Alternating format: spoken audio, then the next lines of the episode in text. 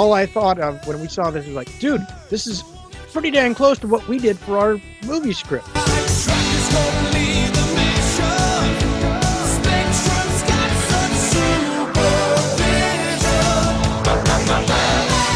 I was really excited to essentially get into some of the origin story that we have not gotten for 39 episodes.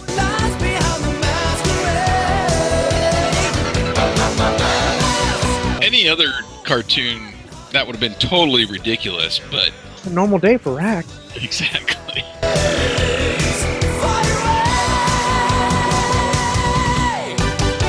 Mask Cast. Computer, scan files. Select mask agents best suited for this mission.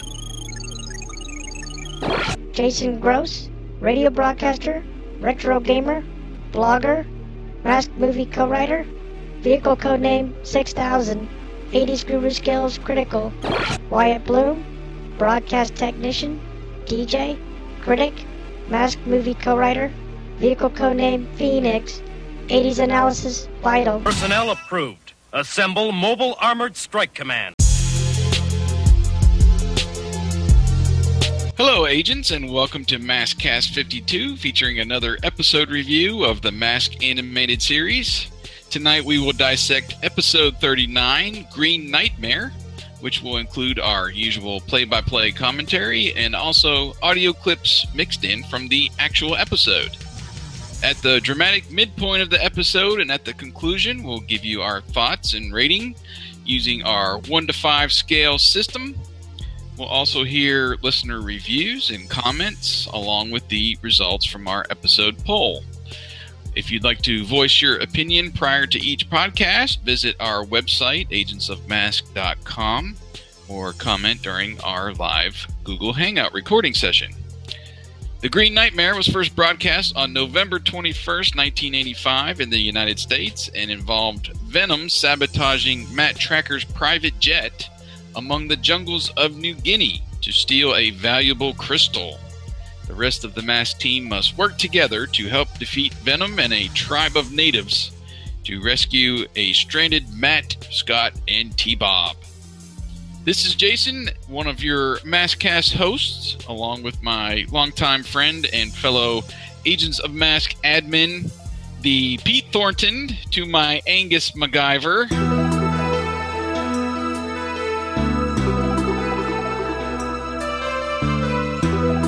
Wyatt, do you still carry? MacGyver! Do you, We gotta get there! You're the only one that can do it! do you still carry around your Swiss Army knife?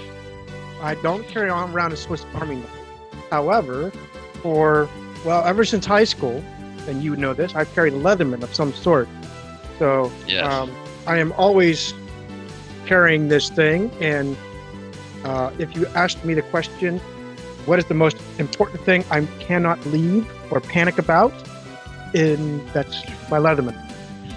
I cannot leave, and it cuts me to the quick because in my blues, my nicer blues uniform for the Air Force, I could only have one item on my belt. And unfortunately, the Leatherman is not an approved accessory, but a cell phone is. So I have to deal with it. Well, did you hear the news today? I had heard some rumblings before, and actually, a couple, several months ago, I put up on Rediscover the 80s that they were actually looking for some writers for MacGyver to start it up again. And just today, this morning, they announced officially that CBS is going to reboot it. I saw that today, and I meant to throw it up on my uh, infamous WB Twitter account, uh, but I got uh, unfortunately distracted. But yes, I did see it, and I was really, uh, I'm kind of anxious to see what they do with it because I know at the end of MacGyver, it was his son, his estranged son, that kind of started up, and then they rode off, and that was how MacGyver concluded. So I don't know if they're going to take it to that next chapter where it's supposed to be his son, which is now like 30 years ago. so the guy's going to be like 50. Yeah. Um, Well, they. I was reading a little bit on it today, and I didn't. I hadn't realized that they uh, developed a quote unquote young MacGyver series that never, I don't think it ever aired. Um, No, it was in the works and it got canned because there was not enough. Yeah, I What was had it that no- read? It was not enough draw or not enough. I think it was that there was not enough audience to even start it, which was hilarious because they didn't even start it. So how do you know that you don't have an audience? right, So- right. Well, and then the other twist was that site that they set up to about uh, to bring in some writers was that they wanted to uh, make it a girl, a woman, instead of a man for the lead character. So I thought that was interesting that they would uh, do that Ghostbusters spin Right, right. essentially uh, with the reboot. Not that there's anything wrong with that. Um, you know, we'll see. I guess what happens. Uh, I did see that there's some ties to one of the Fast and Furious producers or writers or something, and which uh, you know they just announced that they're attempting to reboot the A Team as well with one of those guys from Yeah. Fast and Furious. So uh, I guess they're in uh, high demand.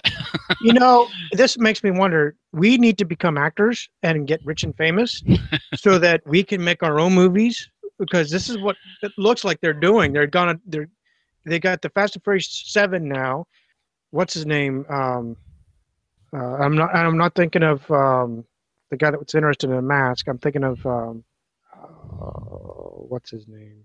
Vin Diesel. Oh, Um, but anyway, they're just it's it's like they they're using that money to fund what they really want to do, or at least it's something that they think they can monetize on, which like Mask or um, Yeah. some other A team uh, and such. So yeah, it'd be interesting. I'm, I obviously think that uh, those guys might be fun to be involved with the Mask live action movie uh, for obvious reasons. So Yeah. I don't know. We'll see. We'll see how this MacGyver plays out and the A team, and you know, uh, I think they'll try to it's a invite. matter of time. It's got to be. right. I, I'm I'm hoping that they will get a cameo out of Richard Dean Anderson, uh, something Yeah. like its grandpa, uh, like they did with, um, well, even on his show, MacGyver, they did uh, his his granddad. He always called him by his first name. Um, Gotcha. So I'm wondering if they'll do that kind of spin with it. I I would imagine at least in the pilot they'll give him a cameo appearance or Right. something. You know. I'm looking. I'm looking. Keep looking at my left. So you, and it's because we're we happen to be coincidentally talking about this. I'm, I have my MacGyver set right beside me. I, whenever I'm doing my bills, as I indicated last MASKast, that um, I watched this kind of as a as background fodder. Yeah, MacGyver, man. I downloaded the MacGyver Deadly Descent app, which was actually pretty fun. A lot of uh, puzzle solving, and you have to move these little laser beams to the right spot to get to the next level. And they have like little color coded puzzles and stuff. Uh, if you guys have not checked that out, I would recommend it. It's, it was uh, pretty fun. Nothing really to do essentially with MacGyver, other than some cool comic book like artwork that they used at the beginning. But uh, it was a fun app. Himself. Well, let's put MacGyver back in the uh, annals of television history, and uh, let's move on and get our mask on. Get your mask. On! Well, of course, you know, we had our recent mask day. That was uh, really fun. We uh, posted several articles to the site. I did a top 30 uh, mask toy, uh, several uh, articles on that. Wyatt put together a top 10 of uh, his favorite toys, essentially from his childhood. Uh, More or less, really, a Christmas wish list. Yeah, right. We got some great response to that, and if you haven't been uh, keeping up with uh, RetroCon and, and everything that went on there, we did post a video to our YouTube channel, basically showing the mask panel. The audio isn't that great, but um, I think Bill's actually over on MattTrackers.com's uh, YouTube channel was actually a little bit better audio. I agree. Check out those. Uh, lasts about 45 minutes, but uh, it's really fun and to hear uh, Doug essentially talk about his career and and uh, he actually did some some of the voices and it was fun. It was Yeah. really fun.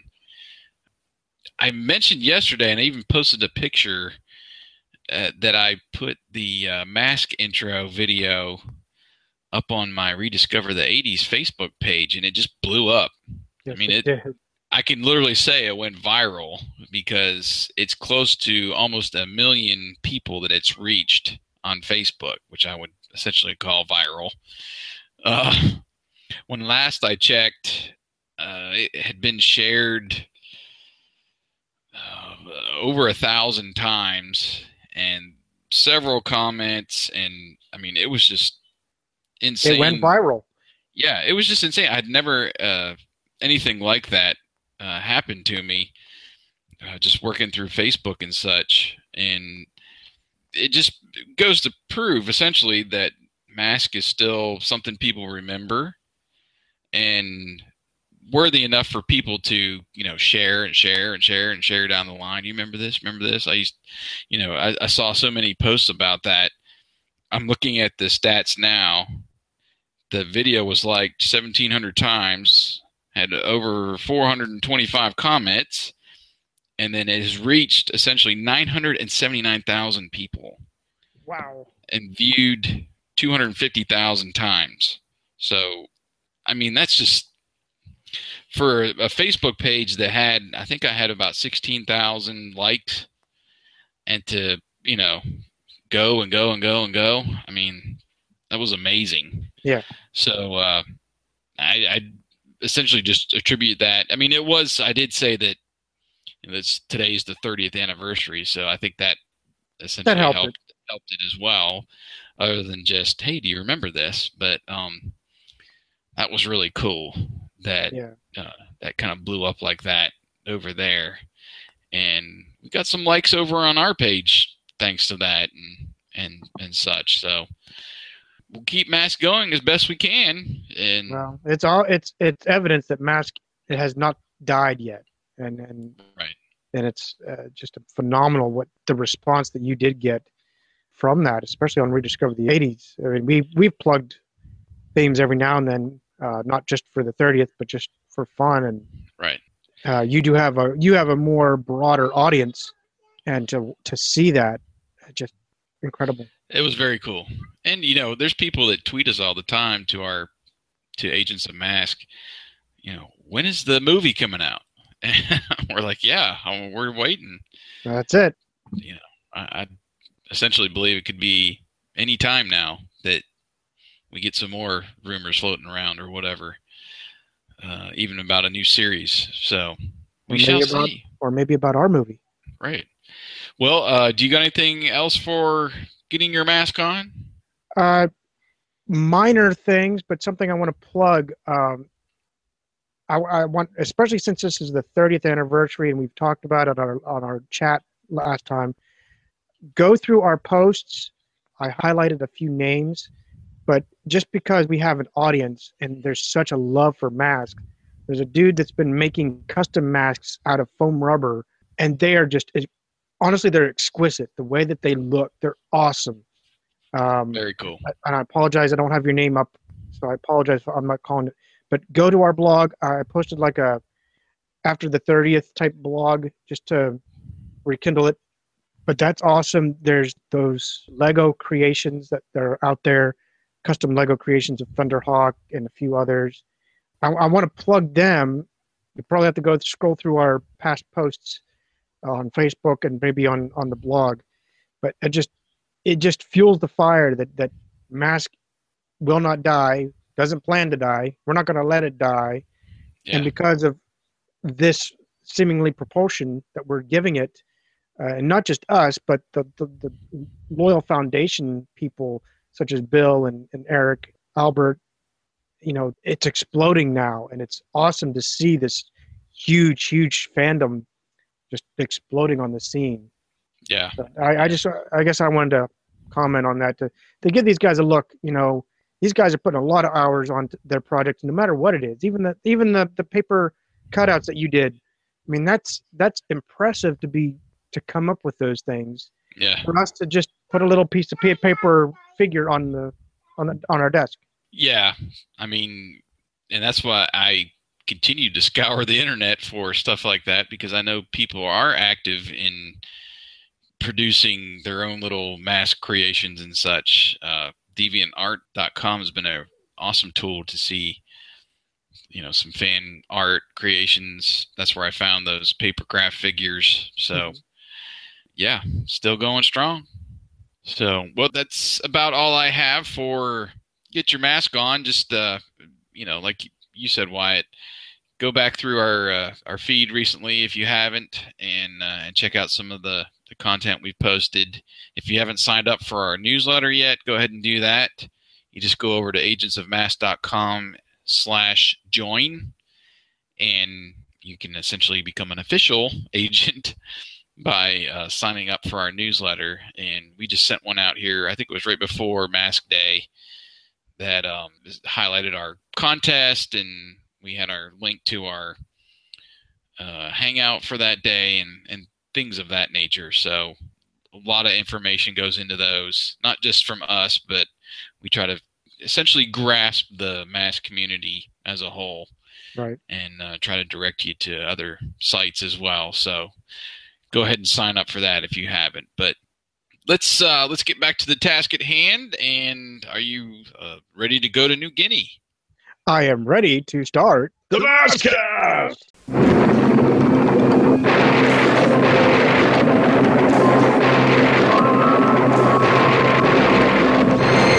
With great flashes and loud crashes, we immediately come upon a thunderstorm above a straw hut.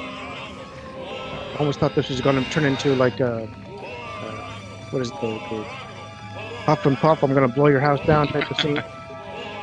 Anyway, inside, we see a group of Aborigines dancing and chanting with a wall of fire in the background. We then look upon a large statue with one jeweled eye glistening. We then see a high priest or leader stand up and he presents a box to which the natives bow in reverence. We end up getting some clarity with the wall of fire actually being a large torch, much like the what we see as a larger like at the Olympic mm-hmm. Games, the huge one. Right. Uh, the leader or high priest now faces the large statue and says, Behold, the planets move to their places. The prophecy shall be fulfilled. Next, he grabs a photo from within the box and places it in a tray and bows to it. The photo has a blue native with an explorer. We don't know exactly who it is. Any chance to return their star of life. Back at the Trakker Mansion, we see Alex performing an experiment with Matt, Scott, and T Bob looking on, uh, actually over at a keyboard with the computer spitting out the results saying Synthetic crystal exactly matches structure and capabilities of original masked crystal. At last, a perfect crystal. You know what this means? Ah, here's where I'm like, we didn't see this episode. Jason and I did not see this episode. But all I thought of when we saw this was like, dude, this is pretty dang close to what we did for our movie script. Yes. Yeah. I did note that later.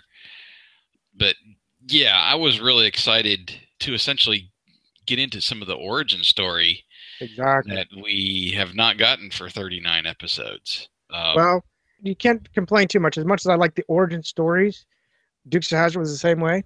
We didn't learn how the Dukes got to General Lee until yeah. like season five. So, well, you know, whatever. Yeah, yeah, I mean, flashbacks work. I mean, I just, it, I hated that it's been 39 episodes that we're exactly. covering here and we haven't gotten any clues as to how the whole thing started. So, right. Uh, Alex gleefully says, "A perfect crystal." You know what this means. T. Bob wonders if he's getting into the chandelier biz with Scott chuckling. Matt explains that the original crystal was the power amplifier, basically, to power the, the masks. They finally copied it because of a promise Scott's grandfather made with a bargain uh, with the New Guinea Mudmen. This is the journal my father kept, describing his encounter with the New Guinea Mudmen. Mudmen? What are they? Yeah, give us the dirt. Looking at a photo, Scott says that the masks are ugly, with T Bob joking that for Halloween they dress up in suits and ties. uh-huh. Yeah, T Bob, he kind of got on my nerves this episode with the with the jokes.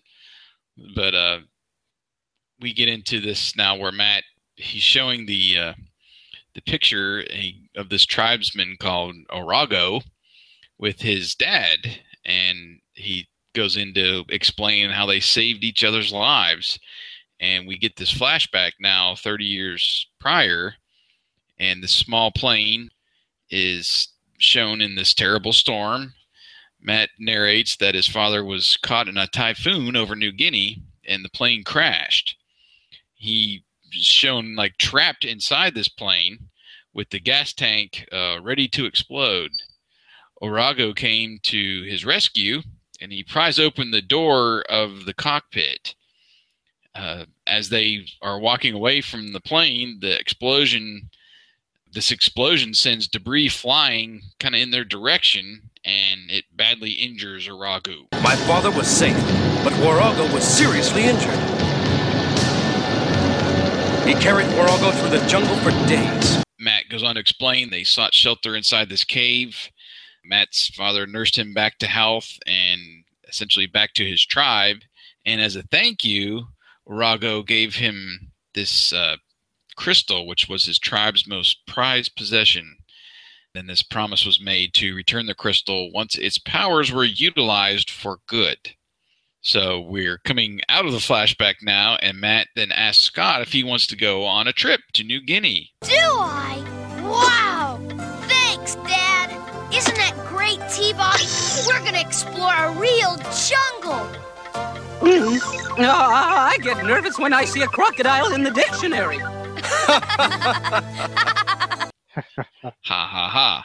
I thought maybe he should be saying encyclopedia there, not the dictionary. True. Anyway, so we cut right to Matt's private jet now in the air, and they land at this airport with Matt stating that they'll take off again in about an hour after they refuel. Uh, at the customs desk, this agent asks if they want to declare anything. Of course, T Bob jokes that he wants to go home. Uh, Matt hands over his papers. Ah, Mr. Trakker, my pleasure. The Prime Minister's office alerted us you'd be arriving. I understand you're bringing in an extremely rare gemstone. You might say it's one of a kind. I'll expedite your documents personally. Be right back. Well, expediting his documents means uh, uh, some little venom activity here shortly. But waiting at the counter, uh, Scott tries to reassure T Bob about the jungle. And then we see this ant or bug uh, crawl into T Bob's like hip joint. And he starts to giggle and asks Scott why he tickled him. I didn't tickle you. you didn't. uh, guess it's an inside joke. Rolling my eyes here, of course. I'm rolling my eyes here too because last episode we, he was sneezing. Now he's ticklish. Yeah. So it's just it's it's one human trait after the other in these episodes now. And we've talked about that before, but on Yeah. more than ten occasions. yeah, I- let me just say it got old in this episode. But anyway, we get back with this uh, this airport agent, and he knocks on this door as we hear one of the Venom themes.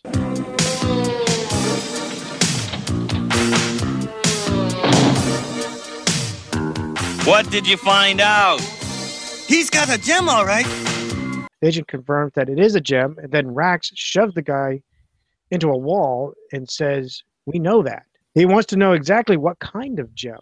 The agent didn't want to bring any suspicion upon himself. The agent uh, has the guts to ask for his money, while Rax replies that he'll get his money when he keeps his mouth shut. now this is good. I I really like the this kind of intimidation factor Yeah. here from Rax. I like this scene. Oh yeah. Uh, he quickly grabs his walkie-talkie and instructs Vanessa to get going. Outside Matt's plane, We see Vanessa planting an override device, and she radios the confirmation with Mayhem, waiting in the jungle with Switchblade instructing her to Wait until they take off, then follow from a distance in Manta. Back in the air, Scott is chatting with T Bob about their upcoming jungle adventure.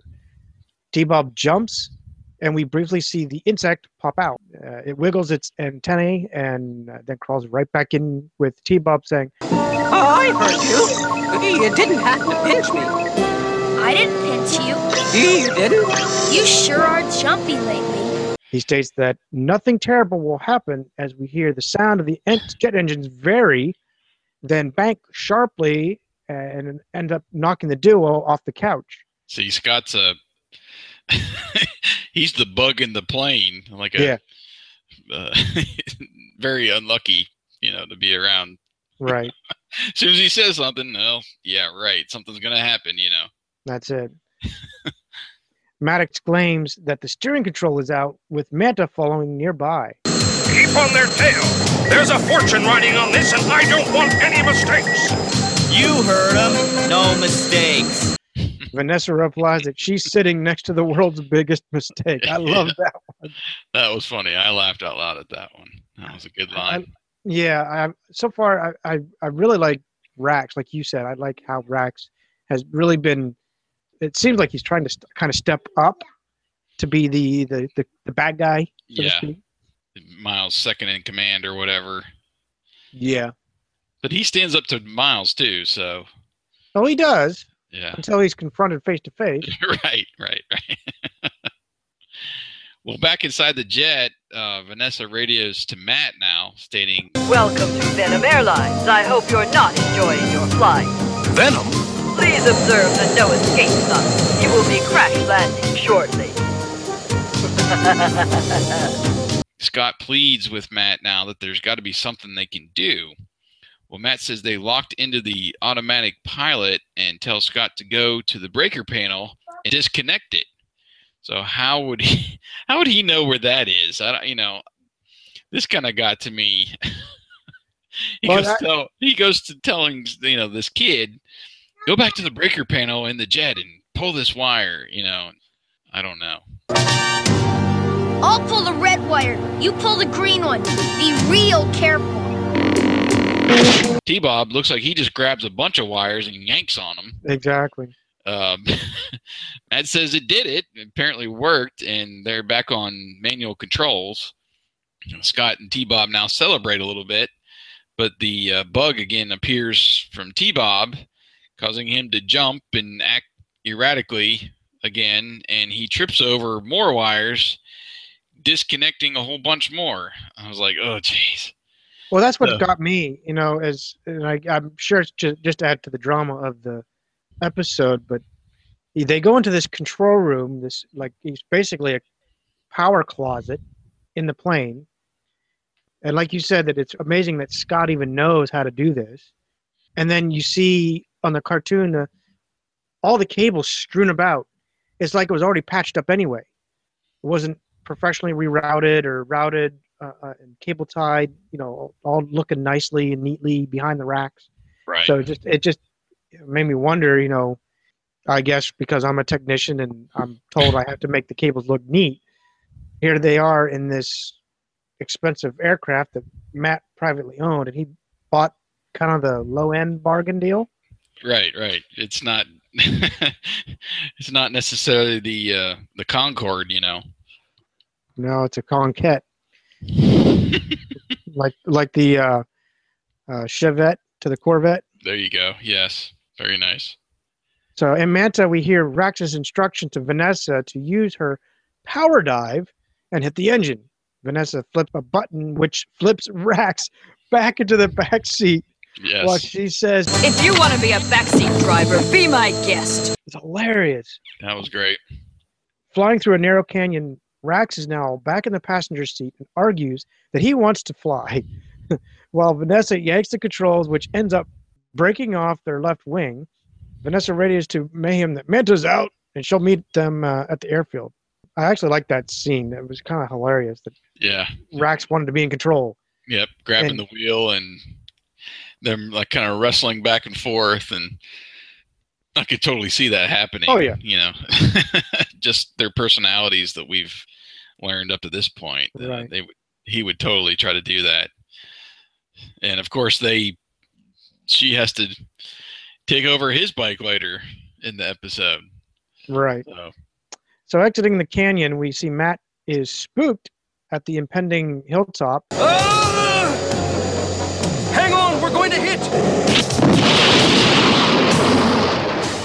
Sliding along the surface of the earth, and then they end up stopping at the edge of a cliff. Matt opens the door and says at least they're on solid ground, but he's not thrilled about the welcoming committee. Mm, Maybe they're more scared of us uh, than we are of them. Nope. Uh, I'm more scared of them. Quick, inside. So, what I noticed about this little scene really is, you know, as prepared as Matt usually is, and typically if he's going somewhere, what is he flying in? It's not his private jet. It's freaking Thunderhawk. So I was already perplexed at this whole scenario. I'm sure it added to the drama, but uh, try to follow my train of thought. But he ends up also forgetting something else his mask. So he could have used Spectrum something and what saved himself, but he doesn't. So it just kind of perplexed me that he he's really not properly equipped for this mission, and he's the freaking leader. Well, the one thing that I noticed, which kind of threw me off for a second, was uh, when they showed him actually flying the plane. I was like, "Oh yeah, he's a pilot. He has Thunderhawk." I I didn't. It just looked weird to me seeing him flying, kind of in his street clothes, you know, no mask or whatever. Uh, it just kind of took me out of the episode for a minute. I was like, I totally forgot that he flies Thunderhawk. Um, I don't know. I mean, it could be he thought this was just going to be a drop in and you know catch up with uh, Orago and and head out of there. Um, I, I'm kind of along your lines where you would have thought he would have brought a little bit of something in case the uh, natives were restless, so to speak. You know, but yeah, I mean, it, this is weird for him to be kind of ill prepared for what happened, even though it was a he wasn't expecting the plane to crash. You know, right, and you know, I, I guess I'm just borrowing on all the all that we've seen in the past. No matter where he's been, even when he was on that yacht, he had Thunderhawk somewhere parked nearby because they went from the yacht to right. cruising in, in uh, Thunderhawk. So it's like he just completely had a. I am truly going on a vacation. Screw the team. vacation. he didn't even bring his laptop. Yeah, Um, no, to call him in. nothing. so, but it, you know, I guess that's where I got a little confused about it, or or perplexed, really. Yeah. That you know he's not prepared, but I know it's probably part of the drama, and that's what leads us to where we are. Um, and just before the uh, we we conclude here, more darts hit the plane with T Bob saying, "Go away, we gave it the office." The natives end up shoving the jet over the cliff, and that's where we get our illustrious commercial break.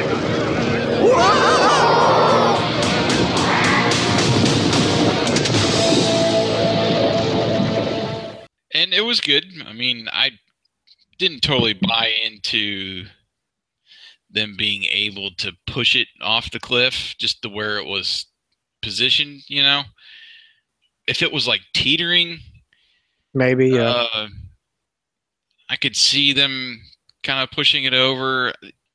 It would have made more sense if you know they had tried to exit the plane uh, before it goes over the cliff, and then the natives are there shooting darts at them, and they have to stay inside or something like that.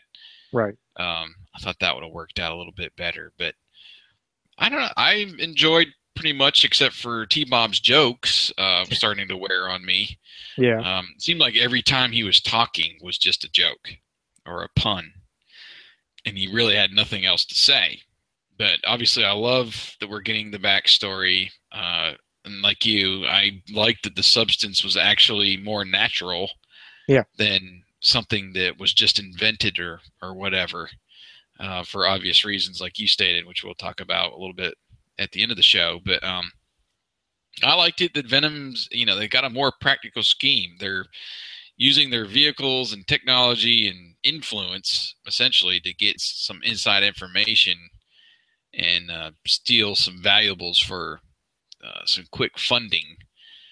But one thing that kind of bothered me, uh, well, I'll save that for the end.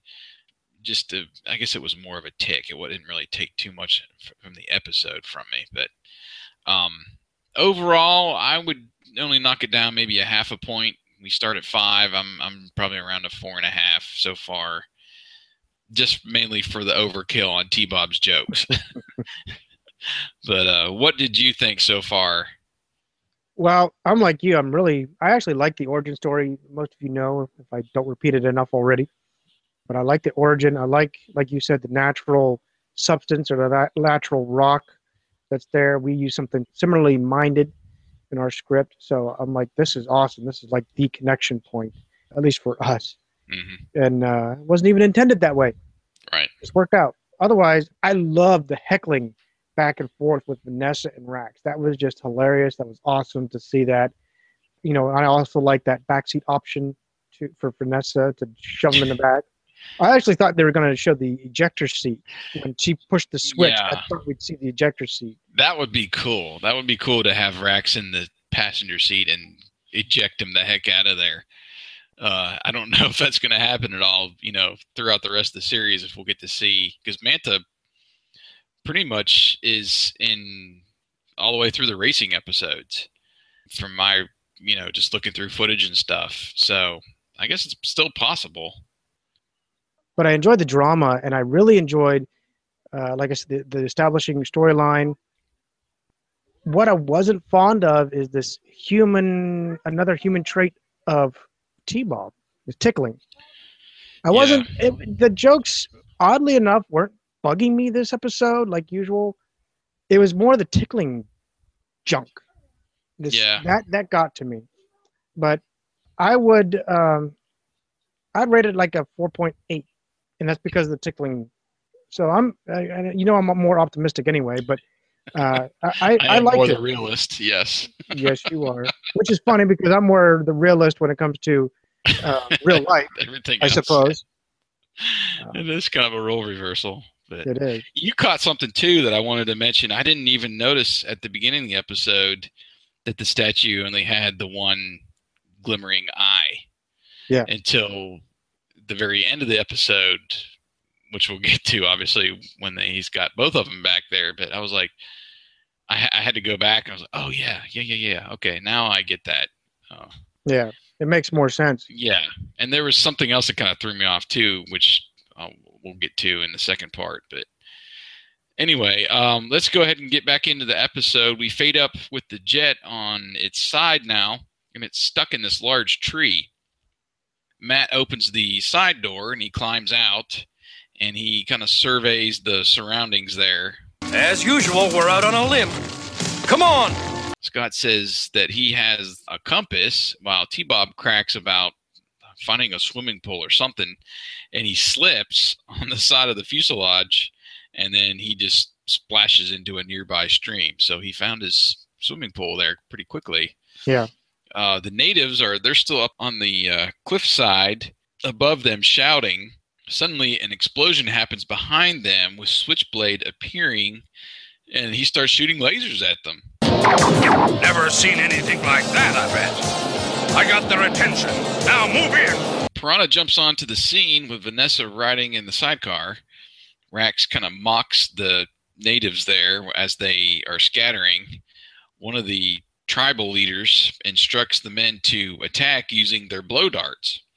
And as Piranha makes another pass on them, Rax gets shot in the shoulder and states that they must be sleep darts as he kind of like falls over forward onto the controls. Vanessa looks ahead now and she sees the cliff and she stands up and grabs the handbrake and applies it and she stops Piranha just before they go over the cliff, and she says, Just like Rax. He falls asleep and I wind up with a nightmare. that was good. that whole scene was was fun. Uh, not that they almost died, but anyway, you get me. Yeah. Um, Switchblade now descends on the natives, and Mayhem opens up the cockpit wearing a mask, like a tribal mask, and states he's their fire god. I was rolling my eyes at this whole thing. I'm not sure. I, I, I understand that he was trying to essentially recruit these natives to, you know, help them, but um, I, I don't know. That was just kind of weird for me. The natives run away, and he orders Vanessa with Rax now sleeping in the sidecar to get going. Um, and then overhead, uh, we see the transport plane now. Yeah! New Guinea's coming up round the bend. Hey, we're finally getting a stronger reading on the emergency transmitter beacon. By Jove, you're right. It was fortunate we could leave as soon as we received the transmission at headquarters. Now, this was a little too quick for my liking. You know, but again, we don't know how fast the transport plane can fly, but it just seemed like uh, it only been minutes that Right. had been stranded. They're in the jungle, and here comes the transport plane all the way from the U.S. to New Guinea. So, Well, this this mega huge aircraft that hauls all their vehicles can hover like a Harrier jump jet. So it must have like turbo boost warp speed built into it somewhere.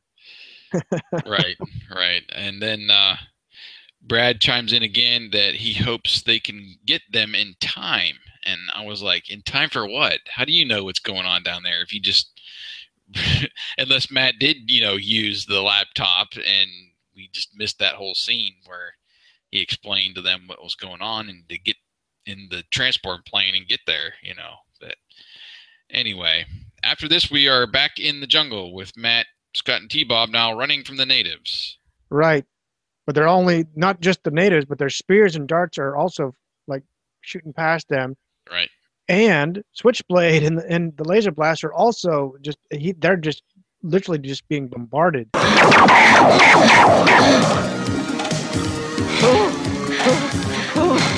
There's the river. We got to get to the other side. Just before Scott jumps in, Matt notices a crocodile in the water. Yet a dart flies by. So Matt then looks at T Bob, uh, and then we take a glimpse of uh, Vanessa saying, We've got them trapped. Come on! We now flip back to Mask, where we see that T Bob is now a suspension bridge. So he's ha- gadget arms. and legs, I think, if I remember right. As Matt climbs on with Scott on his back, he says, Good old T Bob. Then the insect resurfaces, and T Bob announces that he has a terrible itch. Now it's an itch. It causes Matt to lose his balance and tumble into the river. As the croc gets closer, Scott yells, Help! And T Bob shoves his foot into the croc's mouth.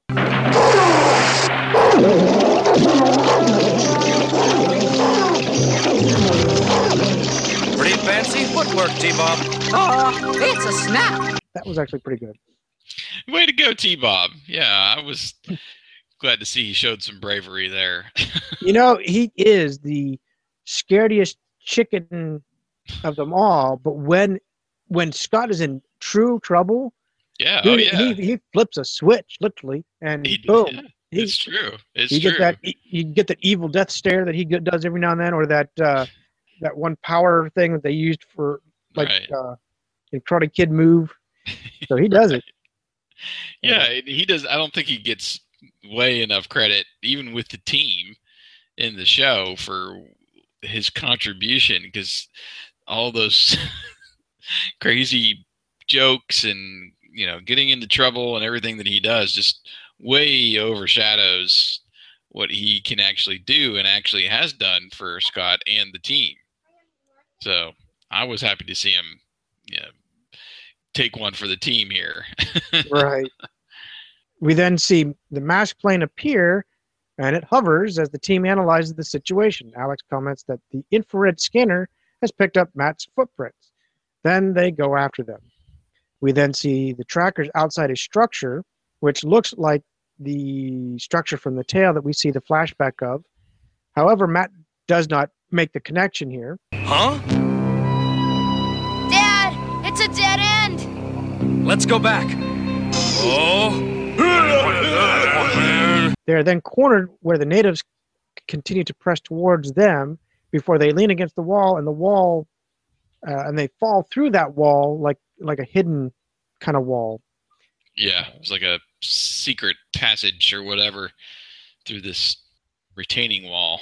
Right. T-Bob wonders where they are, with Scott suggesting it looks like a hotel. More Aborigines leap in front of them, startling them with Venom outside. Miles asks for confirmation, then instructs them to wait before he tells uh, tells them to attack. Rax continues to sleep through the chance while Miles uh, Miles is slapping the sidecar windshield, trying to wake him up. Yeah, I thought that, that was, was- actually hilarious. That was good. What? They needed a little bit louder sound effect there, but Yeah, they did. you got the gist of it that he's trying to wake him up. It actually reminded me of Knight Rider, the pilot, where uh, David or Michael Knight passes out, uh, and they're on the highway, and the cop car is chasing him, and and uh, he's going through this down a hill, making the curves, and the cops are banging on the window, and they're commenting, "He must be drunk, or he's dead, or if he's not dead, he will be." Yeah, I remember that. So uh, I I saw that flashback when I was doing this episode. So we're now inside this wall, and Matt and Scott and T Bob are now tied up to these wooden poles. Please don't eat us. Oh, we're junk food. I don't think they're headhunters, T-Bob. I think I know now where we are. The bug uh, pestering T Bob crawls out again, causing T Bob to shake, and he actually pulls this wooden stake from the ground and stumbles around with it. That kind of reminded me of uh, uh, if if you watch Pirates of the Caribbean, I think it's the second one where Jack Sparrow is tied to a pole and he gets loose and he's got all these uh, fruits and stuff that are stuck on this like skewer, and he wa- he's walking around with it. And anyway, that's what that moment kind of led me to. But Hmm. um, this whole distraction now with T-Bob breaking loose is enough for Matt to free himself from the ropes. I like that he said now, like you know, they had this plan going along to escape. Well, Right. Scott just stood there and he had to run over and untie him. So I don't know, I don't know why he needed that, but anyway, um, he unties Scott and then he grabs T-Bob still on the pole, and they're making a run for this building or temple. The trio runs up the steps and stop to look inside. Now we see that T-Bob lost the pole somewhere. I, that kind of I don't know if that was a mistake or no, anyway, uh, Yeah. he's he's off the pole now. So they're just looking inside, and the ceremony is taking place. Uh, the natives look up as the trio is kind of grabbed from behind. Now the chief sees Matt. He calls out a command, and they are essentially released. And Matt reaches into his pocket now, and he uncovers the crystal, and he holds it up in his hand. Oh, oh, oh, oh The crystal! I'm returning this to you.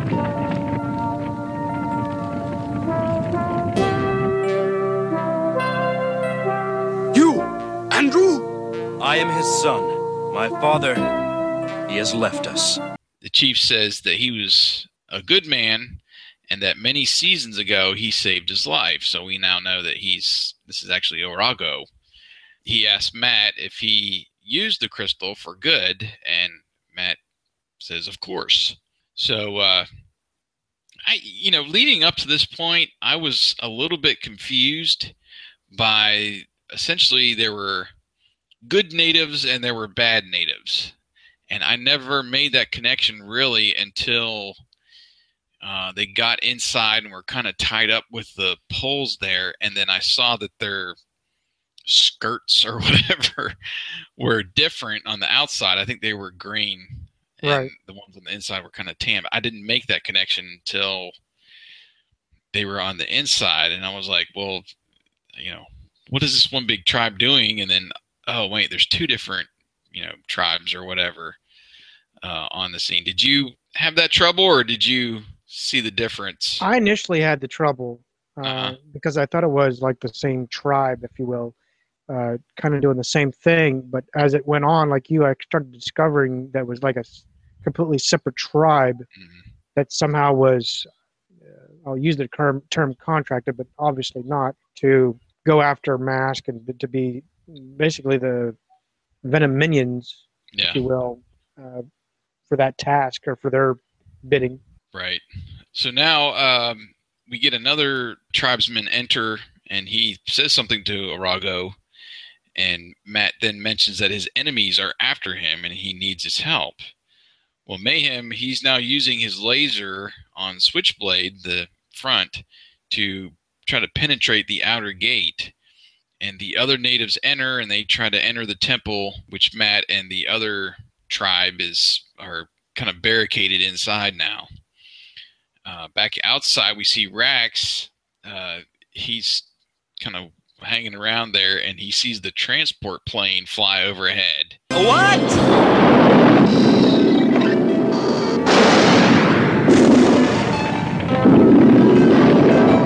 Just in the nick of time. and we see the rear. I don't know if it was a rear doors or if there's another side door on the No, it was a it was a it was a side compartment that I saw. But just before that, what I liked is Rax like seems to be he has a like shocked look and he, and he he's shouting what yeah, that was that was good. That he's kind of startled. What yeah the heck's Mask doing here? Um. Anyway, the doors open on the side of the transport plane, and then Rhino lowers its stack guns and fires down towards the natives, the bad natives, I'll say. And Dusty shouts, "In the nick of time!" as they, as the natives kind of scatter. And Matt then says, "Perfect timing," and that they are saved. And now the transport plane lands, and we see Rhino and Gator and Condor exit with Alex giving the old tally ho, let's blow them down. Uh, and we get this nice wide shot of the vehicles coming on scene. Mask! Stop them! I'll show them a pretty face. Hocus pocus, is on! Go from here! Shadow Wada!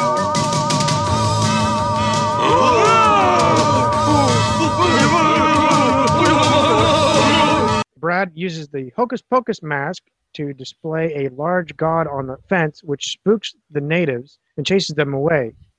Gator chases Rax, shooting him in the butt, which ejects him off of Piranha. Wow, what a coincidence there! and uh, and into the jungle where a wild boar chases him while his pants are smoldering, which I thought was hilarious.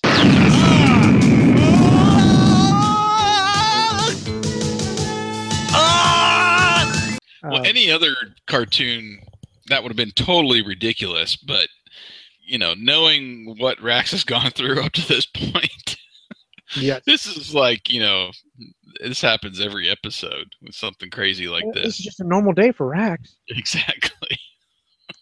With a few Venom natives uh, still trying to knock down the door, Condor flies up and blasts away, spooking them. Switchblade transforms with T-Bob sound effects. If I don't know if you caught that, but it's T-Bob sound effects, Oh, not, really? not Switchblades.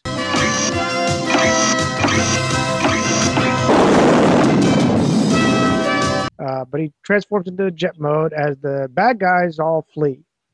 Inside, Hirago announces that the crystal has been returned, while Scott com- comments that everything turned out all right to T-Bob. The insect attacks T-Bob once again,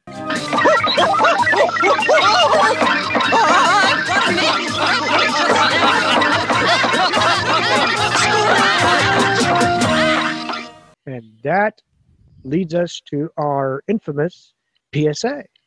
Right, and we fade right back up, and it's Matt and Orago, Scott and T Bob, and they're walking along this outer wall of the village there.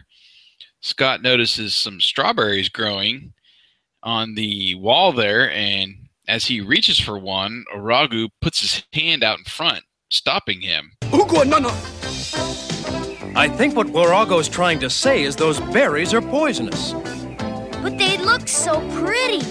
Maybe, but they can give you a pretty good stomach ache, or worse. So Scott says that's good advice in any language, as they all have a good chuckle again. And that was all for our PSA. So we are at the end of the episode. Give us your uh, your rating and and your thoughts, sir. I really enjoyed the um, PSA. It connected with the story finally. Yeah, I do Uh, like. Those always earn a little bit extra for me, even if they are cheesy. uh, the other one was a sentimental tie. I used to pick wild strawberries, believe it or not, back in the day. But but my grandmother's, they actually had wild strawberries there, so I do remember that. But anyway, uh, back at uh, the rating, I really like the action, especially towards the latter half when we see the, the transport plane come on the scene, Rhino uh, using the the gun stacks. I really enjoyed this whole the whole action. It really, to me, was a very suspenseful episode as well. hmm Um, although T Bob can be tickled and itched now, as it seems, um, I'll be honest, it really paled in comparison with how the insect ended up being kind of a part of the drama as we see him when T Bob's kind of the makeshift suspension bridge. It attacks him and lets adds drama. You know, it ends up Yeah. tossing Matt overboard, uh, so to speak. But Yeah, but it's it's actually the reason why the plane was sabotaged too, or well, That's not it. sabotaged, but you know, ripping the cords from the the plane and caused it to crash. Right. I I really liked uh, even the PSA connected well, like I just highlighted. I thought it had a lot of to me it had a lot of high energy throughout. Uh, even at the beginning, even though it probably seemed like an average day in the mask headquarters lab, I guess I was more pumped because I got to see where Mask got their powers first, how they acquired it. So to me, it was a completely high energy episode. The only thing I found ticks with, I addressed earlier with the tickling and itching of T Bob, the transforming sound of Switchblade, because it was T Bob's sound Yeah, effect. I didn't notice that. Other than that, I um, when we do our rundown, I think this might come out to be the one that surfaces to the top. That this was my top episode for the season. So, with that said, I think you know that I've already rated it as a five. now we turn to the other side of the coin, Jason and his rating. What will it be today? Should we, we? We should literally have like a like a betting contest right now. How low will Jason go this week? No.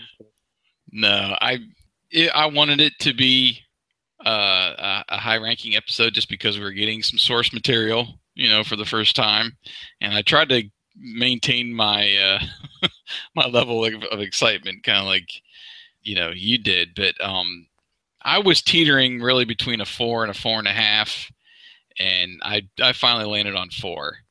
Like you said, there were several dramatic moments besides just the commercial break drama. You know, the jet crash, the the whole chase through the jungle and being tied up, and you know, etc. There was plenty of times where you know you, there was actually some good suspense, and it lasted throughout the episode. So that was good. Maybe it was poor planning on Matt's part, like you said, that caused all of that. But um, I didn't really think about that. I just thought that was good. Uh, like I said before, I was glad to see T Bob show some bravery there against the crocodile and just the little detail of the transport plane where you actually saw that there was hovering engines down and then you're kind of looking up at the transport plane there at that one point. The hovering engines stop and then they the regular engines kind of kick in from behind to send it Mhm. forward. I just like that little detail knowing that it can hover. So that was good um and then obviously the good the tie in there with the the psa that's always I always enjoy that as well. And we got to learn more about that transport plane. Now there's a, there's a side compartment now to it that we did not know it existed. Yeah, and I kind of thought I was trying to think back. I think it was the um, Golden Goddess episode where the transport plane shows up and Alex uses Rhino's stack guns to shoot at those elephants that were coming after Scott and T Bob when they were backed in a corner. And he shoots the holes in the ground, and the elephants get stuck so they can get out of there. Um, I want to say that that might have been that same compartment there, and not necessarily the rear where they where they come out. But Was it? Uh, Because I thought he did that while he was parachuting. oh, you might be right. Yeah, I I thought, don't yeah, I I thought he was- was parachuting it out of um, the transport plane. could be, could be. I'll have to go back and revisit that. But anyway, yeah, it's. I'm always good when they add in little details like that. The bad stuff, obviously, T Bob's jokes wore on me, and even Matt and Scott got into action a couple times there. Mainly Matt, really, with the "we're out on a limb here" and you know stuff like that. That I was just rolling Right. my eyes. And then I talked about. I didn't notice until the end there that, that there was good natives and bad natives that were, you know, helping them out once they figured out who they were, and then the other ones that were just there to, you know, push their plane over the cliff or whatever and try to help Venom. That they just didn't wasn't well laid out for me to to catch that earlier in the episode. Just a couple ticks was, you know, the short time that the transport plane essentially arrived on the scene and then what kind of bugged me a little bit earlier in the episode was how does Mayhem know that this gem or crystal or whatever he was after was worth a fortune if they really didn't know what it was for sure? You know, they were just taking a chance because this guy at the airport told him that it was supposed to be valuable, but he didn't, you know, he didn't tell them what kind it was or anything. So, you know, it, it makes you wonder how Venom charges their masks or how they get their power. Right. If they, you know, if they don't have this crystal or if they somehow stole the technology or whatever from it. But anyway, that was just something I had thought about earlier for his motivation to go after this plane and, you know, essentially gather all their resources to get this one gem that they didn't know a whole heck of a lot of, about. Uh, what about the uh, script similarities? We we talked about it earlier. Do you want to talk a little bit more about the crystal? Uh, really, the like we said, the, the crystal is what we saw. It is a natural mineral or substance that that they found. For our script, we actually use a, a meteorite that is actually the the power Source. source for the masks. Uh, but we use it as a what, what basically adding certain things to it, elements or electric or substances makes the powers work the way they do. Right. So I can't remember the formula that we did, but I think the intro to it was that the scenario that we used, they it was discovered in a field, farmer's field, and the guy Yes. placed it on. The guy placed his sunglasses on the meteor. I don't think it was a combination. I think just placing it there Yeah, turned it into it like was. an X-ray type vision uh, device, and and yes, you can take that how it sounds and how we use the use it for the plot, and we end up arresting the guy anyway. The whoever uses Yeah. that sunglasses, but it that's where it leads to be the element that's so coveted in the movie. Uh, In fact, uh, there's only like this one certain meteorite that struck the Earth. There was only I think I think we said three or four locations that it broke up. Fragments, yeah. And Right. that's part of the plot too, where there's essentially a race to find these other fragments, essentially to, to get those out of uh, Venom's hands once they learn about it and once they actually penetrate the the government or the uh, the agency there to to steal Switchblade and, and learn about it. So yeah, that was part of it, and I, I was really happy that that was like you said with the natural elements was kind of incorporated now into the cartoon without we really knowing this was going to happen. So it's kind Right, of what we came and up I- with. We actually got the meteorite idea, I think, from the Death Stone, the, the original, the pilot for Mask, but we didn't name it that. Um, and Right. Forgive me, I don't even remember what we named it. I should know. I actually looked at it relatively recent, about a year ago, but I can't remember the, what we named it. I, I I think we did call it something the substance. So Oh, what, did we call it the? Uh, I was trying to play on our one of our acronyms from our high school days. Yeah, yeah, yeah, I can't yeah, remember yeah. how I worded it though. I can't remember the name of it, but yeah. So anyway, so there's a little uh, reveal Teaser. from our uh, movie script that it's the substance that controls the masks is more natural, like it like it happened in this episode. Uh, so maybe it was our subconscious that we'd watched this episode 30 years prior and kicked in. Not really. well, anyway, let's get to the poll results and the comments. I know we got several. The poll results. Uh, There's Um, 12 votes, but I don't know how they. My computer screws up every time I want to look at the results. I add, add an extra vote. Oh, really? well, the uh, votes were split uh, between fives and fours six for five and six for four. So the voters were definitely along our take of this episode and, and thought it was really good. And essentially, probably enjoyed the the extra or the uh, the inside track to how the masks and, and everything worked. So uh, we had several comments. Um, I didn't uh, translate the, the small All one here for Sandy. I have it, Okay. and it's not. All it was was. Um, forgive me if it's the wrong. It's, it is in Portuguese, uh, but it says uh, the true design of mask. I'm very homesick. Um, Okay. so We yeah we have trouble with the translation, so just So forgive us if on incorrect. We've got another one that I've translated in Italian later, but uh, underneath that we have Eric from BoulderHill.net. This is an interesting episode. I really like it, despite how annoying T-Bob is. The cockroach gag stopped being funny after about five seconds. That, that was true. mhm. I always appreciate that it contains some origin info about Mask, even if it does contradict the comic book origin. Not much else to say, though. Sorry, guys. Well, that's enough. Uh, enough for me. Um, Yeah. Thanks for chiming in about that. Then we have Uh, one from Shirley Burton. Uh, she pretty, mu- pretty much just classifies it in three easy steps. The best part, knowing some origins. Worst part, the T Bob bug. Funniest part, Rax falls asleep at the wheel. and that really sums it up, really. Yes. Thank you for that comment, Shirley. And then Justin, uh, I remember this episode, a good one. Could have used more vehicles and agents on both sides, but good.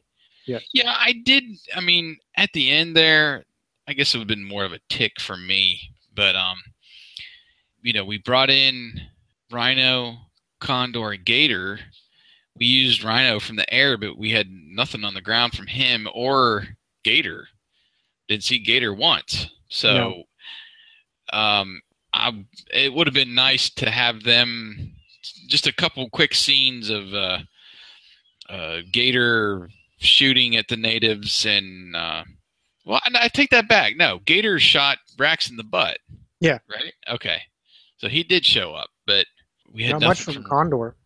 nothing from Rhino, and we had one. Well, we had Rhino Well- shooting from the plane. That was it. Yeah, nothing on the ground, and then we had one mask use. And that was Hocus Pocus the whole episode, right? Yeah. So, yeah, I I, I understand what Justin's saying there. It's I like the lengthier battles, and we haven't Mhm. had one in a while with both teams where you get a lot of mask use and a lot of vehicle back and forth, and it was kind of rushed there at the end. But they were essentially just cleaning house and trying to get Matt the heck out of there, so it wasn't really set up to be a, a big battle at the end. So I kind of understand that. But Right. anyway, on to Eric from uh, Cartoonopolis. Right. He writes, I really wanted to give this episode a five since it shed some light on the origins of Mask and has some great scenes, but a lot of things about it were confusing as well. Why were the natives in the old photo colored blue? How did Venom know about Trakker's trip and the gem? The only way Mayhem would know about the crystal is if he and Tracker worked on the design of the masks together, but this is backstory though prevalent in the mini comics, but never has never been confirmed as canon in the cartoon. Right. Switchblade is seen on the ground in jet mode. How is this possible? And how will Mayhem take off without causing major damage to the fuselage? Good point. Uh, Sure. Why does Rax freak out and try to wrestle Mantis controls away from Vanessa? Because he's a 15 year old kid? Uh, right. That one I can answer. Seriously, no good can come from this. The darts fired at the plane actually penetrate the metal and stay in. Are the natives using armor piercing darts? Maybe they have more technology than we think of. How is it possible that the canopy on Switchblade is able to open with the rotors spinning? Wouldn't this smash the canopy to bits? Yeah, I I kind of noticed that when he essentially he's talking about when he when Mayhem puts that ridiculous mask on and tries to tell the natives what to do. Right. Yes, it would hit the blades unless it Right. unless it's tall or something. Alex shouts, "Mow him down!" Really? Is he actually giving the rest of masked team orders to shoot to kill? Uh, I thought he said uh I can't remember what I put in my notes. Blow him down, I think is what I said. oh, I don't know. I'll have to go back and look. Maybe it is mow him down. I think I wrote "mow him down" in my. Did you? well. Okay. Well, maybe I just didn't hear that right. Venom, as always, retreats much too early. Mayhem doesn't even bother to put up any kind of fight in the air. That is true. Okay, enough of the bad. This episode has some outstanding animation. It was a treat to watch. Very I true. love how Venom was portrayed in the beginning as an enemy spy network, showing Rax in a dark back room and Vanessa disguised as an airplane tech. The part where Rax falls asleep is hilarious, and I love how Mayhem wakes him up. I also loved how Mayhem strong armed the natives into working as his own personal army. It's a shame, though, they gave up so easily. Poor Rax gets blasted, but in the most hilarious way possible. Also, Matt's father's name being Andrew was a nice nod to the mini comics. It was hard to rate this episode below a four, so that's what I gave it. Nicely done. Uh, Yeah, good comments there, Eric. Right. He he maybe went a little too far into the uh, the details there, probably farther than I would. But uh, I did also notice that he called him Andrew, which you know it, the the mini comics said that uh, it was Matt's brother Andy that was the one that was killed in the fire and uh, when Mayhem took off with the masks, half the masks. But yeah, I thought that was cool that they named him uh, Andrew. right. Did you say you translated uh, the last one, Curly's wife? Yeah, I'll go ahead and, and tackle that, and I'll leave Anna for you. Um, now, I wanted to. I also wanted to say that I uh, had a little back and forth with. Uh, it's a girl that goes by Curly's wife three. She emailed me actually after the newsletter came out, and she's from Italy, and uh, really wanted to to join us for the the Mask Day chat. But it was like three in the morning over there or something Uh-huh. when we started. But she has posted over to our, I believe it was posted to our Facebook page. She put this little JibJab uh, video together with like uh, the mask people. She put like the mask people's heads on these people dancing around to Kool & the Gang. Nice. it was pretty funny actually. And then she also wrote, you know, we we have a couple of our script excerpts on the um, fan fiction. I think it's fanfiction.net site, and she actually wrote a fan fiction about Mask. I believe it's in Italian, so you'd have to translate it if you're, you know, English like we are. But she actually wrote one of those for Mask Day as well. So I was glad to see that she uh, also chimed in about the episode. And you'll have to forgive me because we're going through Google's translator here. So she essentially says the episode was fantastic, one of her favorites. Uh, it was politically incorrect the way that, well, I, can't, I can't even understand what the translator's saying here, but um, essentially about the half naked savages and the sounds that they make and the dancing around the fire and the stuff that compared to what she says Neanderthal brains.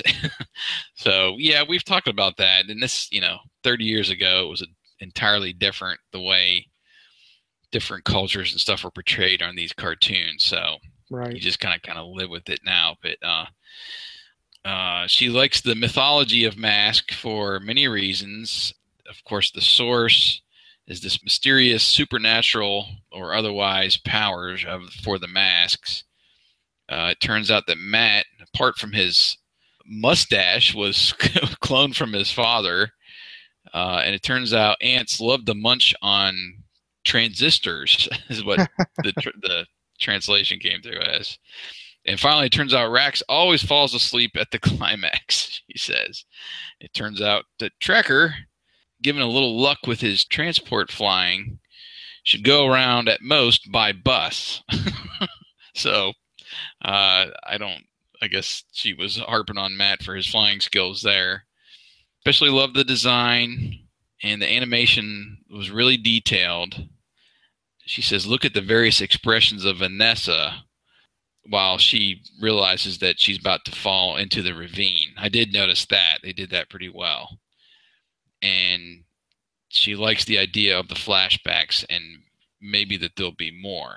So uh, I'm definitely with her in that. I hope there are more flashbacks. Yes. Uh, upcoming, and then she did write in English. Another final thought here at the end. Uh, well-intentioned Americans went to help some savages, but their jet crashed in the jungle and they captured by savages that they wanted to help. Maybe Eli Roth was inspired by this episode for the Green Inferno. Even the title is similar. Fortunately, however, the, the masked savages are not cannibals. I've never seen the Green Inferno, so she made a connection there. It sounded like the, this episode was close to this uh, movie. Right. So, and then we're on to our buddy Anna. Right. She says that this is a great episode, one of my favorites in the series. It's very entertaining. At the same time, as it provides us with some interesting information about the origins of Mask, which is rare in the series. I love many of its scenes and lines. For instance, Vanessa's message over Matt's radio when she welcomes him to Venom Airlines, when Vanessa saves her and Rax from falling down the cliff when Mayhem wakes Rax up from his sleep, and when Matt, Scott, and T Bob run while they're being chased by both the natives and Venom. I also love the background story with Matt's father, Andrew. It's an episode that is hard not to like, and I suppose it's a favorite among all Mask fans. Perhaps you should have used some of its information in your script. I think I remember you you said you hadn't but I'm not sure if I remember it correctly. Well, Anna, you just got your answer if you listened to our episode. Yeah. Yeah, it it was unintentional because Yes, like you know, like we said, we had the first uh, like 35 episodes on that DVD set that was our base for, you know, reviewing and for writing the script. Gosh, 8 years ago now was when we Yeah. started in 2007 and we finished around 2010. But of course, now there's uh, the awesome person that's uploaded the whole series onto YouTube, which I go to regularly. So that's uh, really handy when trying to reference something. And I'm I'm just yeah I'm happy that we kind of made this connection on a on a good episode like this. So Right. But anyway, I think that's about going to do it, partner. Uh, that was our last comment. We appreciate, of course, everybody commenting. And I know it's been a while since we initially put this episode out there to review. took us a while to do the podcast, but we appreciate everybody sticking around for that. And uh, we got one more episode in this season, what we're calling episodes 31 to 40. And that is The Eyes of the Crystal Skull. And the plot on this one is Venom's leader, Miles Mayhem, uses an ancient crystal skull which allows X ray vision to see through Matt Trakker's mask and discover his true identity. Mayhem then kidnaps his son Scott Tracker for ransom. So that should be uh, a very interesting episode that Venom finally can uh, uh, call the masked agents by name. Right. As you know, we've going through these episodes have noticed the the mask agents know who the venom agents are and they call them by name but it's always mask when venom talks mask Right. is a whole it's not a Trakker, you know, like we use in our script, they know each other, and Mayhem will, you know, call him "Damn you, Trakker" or whatever, you know. Right. it's just yeah. So this ought to be a, a fun episode to end this season of, and then you know, right after that, we'll jump into our our ten episode review that'll wrap up uh, this section and do our little comprehensive review of the episodes, and those have always been very uh, fun podcasts. Um, just because we get to choose the best and worst moments, and uh, then we get to compare to the other ten episode seasons that we've gone through. So Right. I always look forward to these, and I think I might try to come up with uh, a, a couple polls for the listeners to do because I usually, you know, here's the 10 episodes and vote for your favorites in this you know stretch. Um, i might not have too many in this stretch. We'll see uh, once i do the uh, the stats and bring those up but uh, i might try to come up with some other ones uh, best moments worst moments kind of polls and stuff so those are always fun so i'm glad we're getting close partner and um, we don't have uh, but a couple months left this year. I, I haven't checked to see how uh, close we are to our initial schedule that we came up with the beginning of the year. I know we, I think we were trying to get through episode fifty, and that was before we kind of came up with this MASKast chat idea. So we've been, Right. I think we're on the sixth one was the last one. So six of the podcasts that we probably intended to be episode reviews have been those chats. But I do think that we've essentially averaged about two a month, two or three, which is what we were trying to aim for since we Right. had been uh, kind of off schedule there for a while. But Yeah, last year we were uh, nearly void. yeah, So, we just with schedules and different scenarios and stuff that came up, up in our personal lives. So right we got out of the habit, but we're back in it, and I'm looking forward to getting into 41 through 50 and seeing some new agents. yes, I'm I'm actually very eager to see what lies ahead. Like you said, with the new agents, new vehicles. I know there's at least two new ones in this stretch just from going through the videos, you know, when I did Right. the Thunderhawk tribute, but I'm um, really looking forward to seeing some new people. Yeah, me too. This has been a great time, and uh, I love going through these episodes. It, re- it really rekindles uh, my love for the for the show. It also helps with uh, the excitement that we've had recently. Obviously, getting to physically meet Doug Stone, and and now I see the person. Even though I see a picture of Sharon Noble and uh, Doug and um, I can't think of his name now. I just added him to my um, liked his page or whatever. One of But, the uh, mask people? Yeah, um, it was Oh, his. okay. It was it was Doug's roommate. He even said it. My, my, Oh, Mark? yeah, Mark. Mark Halloran. Halloran? So uh, just seeing their picture, you know, I, I like to kind of now equate them trying to do the impression. I'm sure I can't relive it, but seeing Doug when he's doing Dusty, how animated he was, you know, Yeah. it's hilarious now to see that. So I, I like seeing, trying to, I guess, imagine how they would have been doing it in the studio Yeah. 30 years ago. But, uh, It's really cool. but yeah, this is awesome. I don't think we're going to get to, to 50, but I think we're going to get pretty close. We'll see. We'll see. I if we get to 45, I think I'd be happy at this point because we still got uh, one more to do in October. Um, I'm going to be doing some traveling again, probably end of the month. Maybe we'll get another one in before then, and try to get a couple in. Even though you know the holidays are always hit and miss with uh, family in town and such, but we'll see. We'll see how far we can get into the into the 41 to 50 Well, sounds like a plan, as uh, Hannibal would say. Guess that does it for us. We want to thank you all again for being faithful and listening and uh, watching. Now I keep forgetting that we're being watched. Even though I see the camera right in front of me, I still forget that in the line. I suppose. always feel like somebody's watching me. Oh, and on that note, Be Halloween. That's one of my favorites for Halloween. yeah, Even though it's not an intentional Halloween song. But no, just kind of made its way there. thank you, Rockwell.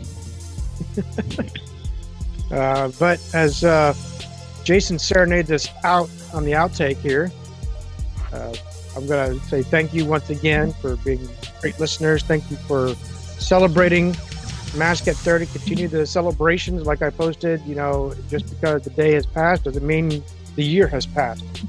So True. thank you once again. Uh, and uh, on behalf of Jason, I am Wyatt. And thanks for watching and listening. MASKast!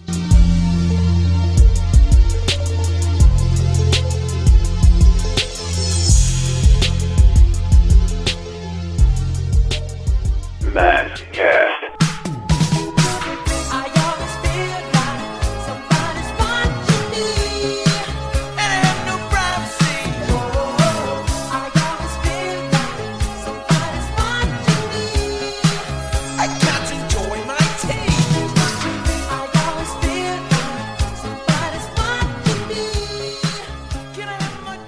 What the?